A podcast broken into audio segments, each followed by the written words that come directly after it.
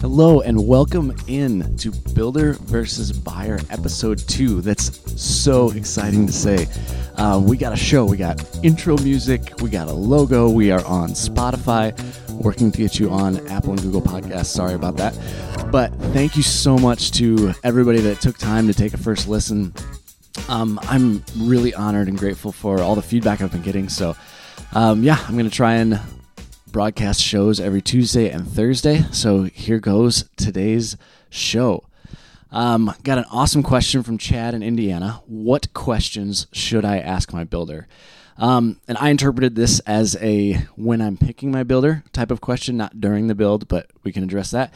Um, and I, I, was thinking about this a lot this week. Of okay, what what would I ask? What's the what's the magic question, the magic bullet that, and like there is really no one magic question of like, aha, I got him. Like I know exactly how to decode this builder for you.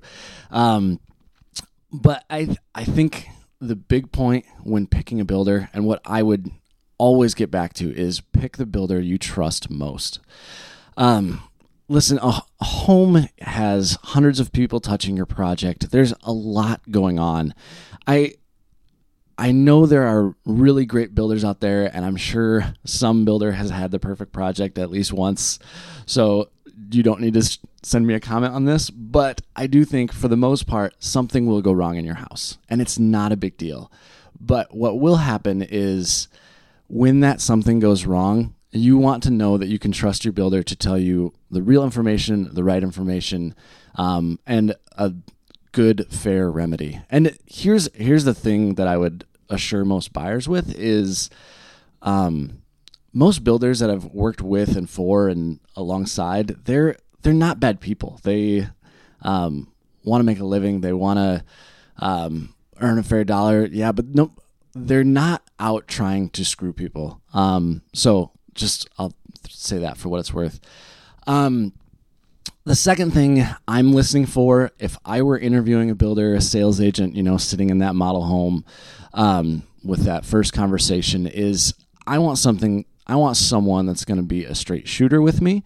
Um, it, a quick example would be like closing time frame, like we talked a little bit episode one. Um, in the closing time frame, I ask, how long does it take you to close on a house?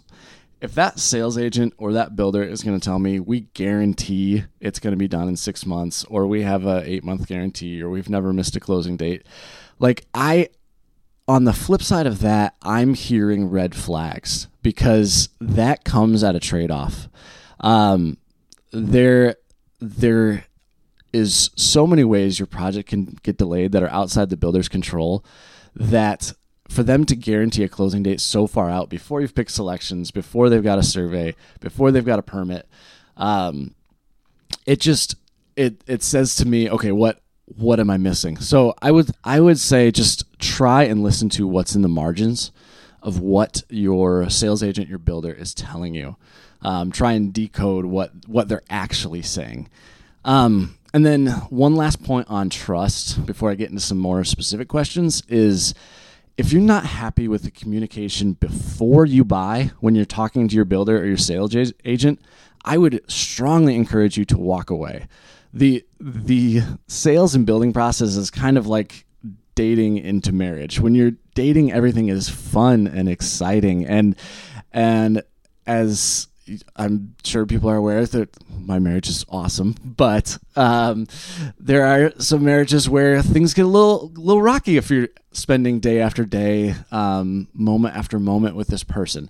So I would say on the build side, if if they're not communicating with you well, if you're finding the emails are confusing, if they're delaying in their communication, it's not going to get better after you sign a contract. Um, so find somebody that you're happy with communicating to. Um, okay, questions to ask your builder. I got a couple of specific ones that I think I think will help. It's not going to get you to this is the exact builder you should pick, but I would want to know this if I were building. Um, first is who is my point of contact contact and can I meet them?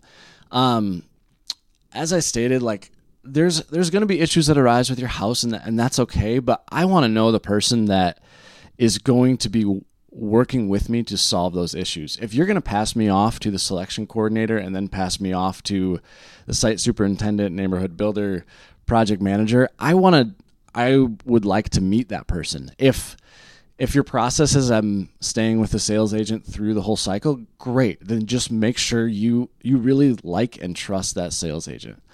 Um, second is when do I have to make my selections? Um, it, and this is not a right or wrong answer, but um, again, something I just want to know. So every builder will have a process. Um, and then this hints a little on what type of builder you will be talking to. So when I have to make my selections, is it pre-dig? We have two selection meetings or one selection meeting where you will decide all your selections, and once they're they're done, they're finalized, and then there'll be change order fees after if you change your mind. Or the other extreme would be um, we are full design build and we will make selections as they come along during the process. Okay, timeout, pause there. That's the you should know by now in the sales cycle what type of builder you're talking to. Um, if they answer the design build way, if they answer a long time frame to make selections, you're probably talking to a custom builder. Um, if you don't know this already, that means it's probably going to be a little more expensive. There's going to be more hand holding with their um, their internal team and you. There should be more communication, um, and it's probably going to take a little bit longer to build. Um, if you're talking to someone who says we have a selection period and once those things are finalized then we we start ordering and that's when the project starts um, you're probably talking to someone a little bit more on the semi-custom or production side. And again, not bad. Um, you'll you will be locked into those selections uh, for the most part, depending on your builder. And at least I would assume that you would be locked into those selections. Um, and you will most likely save a little money and a little time versus the custom route. But um, if we want to get into that more, we can. Um, the last question I would ask is what options do I have to customize the floor plan? Um, this also is a great question that hints at what type of builder you're talking to. So, three types again the production, semi custom, and custom. Again, these aren't bad. There's a, there's a perception about production builders that um, it's all crap and they slap stuff up, and they're there are builders that I would describe as not going to the extra mile and not the best in that sense, but there are production builders that I think are doing a really great job and building a really great house. So, um, so the um, strengths and advantages to those um, is really key to know. So, in production, when you ask the question, what options do I have to customize my floor plan? If you're talking to a production builder, they'll most likely be a sales agent. They're probably building more homes than can afford to have the builder, the owner, at every single meeting. So, you're most likely talking to a sales agent. Second, if you ask the question, what options do I have to customize? They will likely point to their their base plans and plan options. Um, this will be the most affordable and streamlined process and I would have the highest expectation on these type of builders to be the most dialed in, to be the most clear about their process, um, the most clear about their time frames, and the most clear about their pricing. Um, you can add the sunroom; it is this many dollars, um, and and that can be that can be a really great option for people that are kind of indecisive and know. Um, okay, we like this lot, we like this builder, we like this floor plan. Let's just let's just go. Um, and you can get you can get in your home quicker.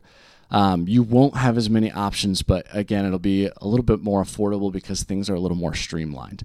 Um, the second answer answer you'll hear from a sales agent or builder: uh, What options do I have to customize? The semi-custom builder will most likely say an answer of something around the line along the lines of we have base plans some sort of included or standard features but we can make changes to this plan to suit your needs, um, which is great. This is kind of the, the middle track between production and custom. So they're going to be the the Goldilocks, and so to speak, of you have a little more options and changes. You have a little more options in the design center. It's probably going to cost a little more and probably going to take a little longer to build. Um, the last is a custom builder. And the answer you typically get about customization is they will point you to their designer or architect. The sales agent probably won't sit down with you and design your floor plan. It, it's possible, and there are builders that do that.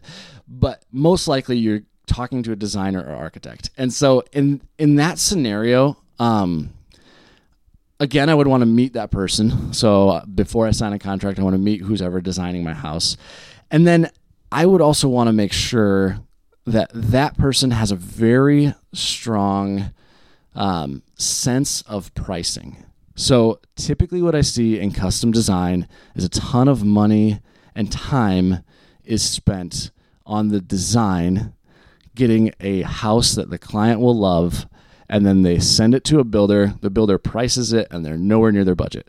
And I'm actually working on a project right now where that is the um, exact scenario, and we're just going back to the drawing board, chopping a bunch of square footage out of the house. Um, I, I, didn't do the original design. I'm doing the secondary design on that one, for the record.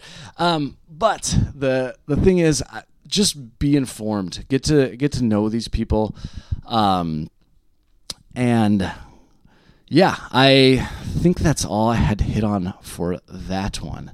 Um, so yeah, I wanted to keep these short so you guys could listen to them, not spend a ton of your day um, hopefully, you can listen to it on your drive to and from work if you are driving to and from work. Um, so yeah, this is episode two. Stay safe out there. Um, and I did want to give a huge shout out to my friend Andrew Michael Meador. He is the one that provided me with the intro and outro music.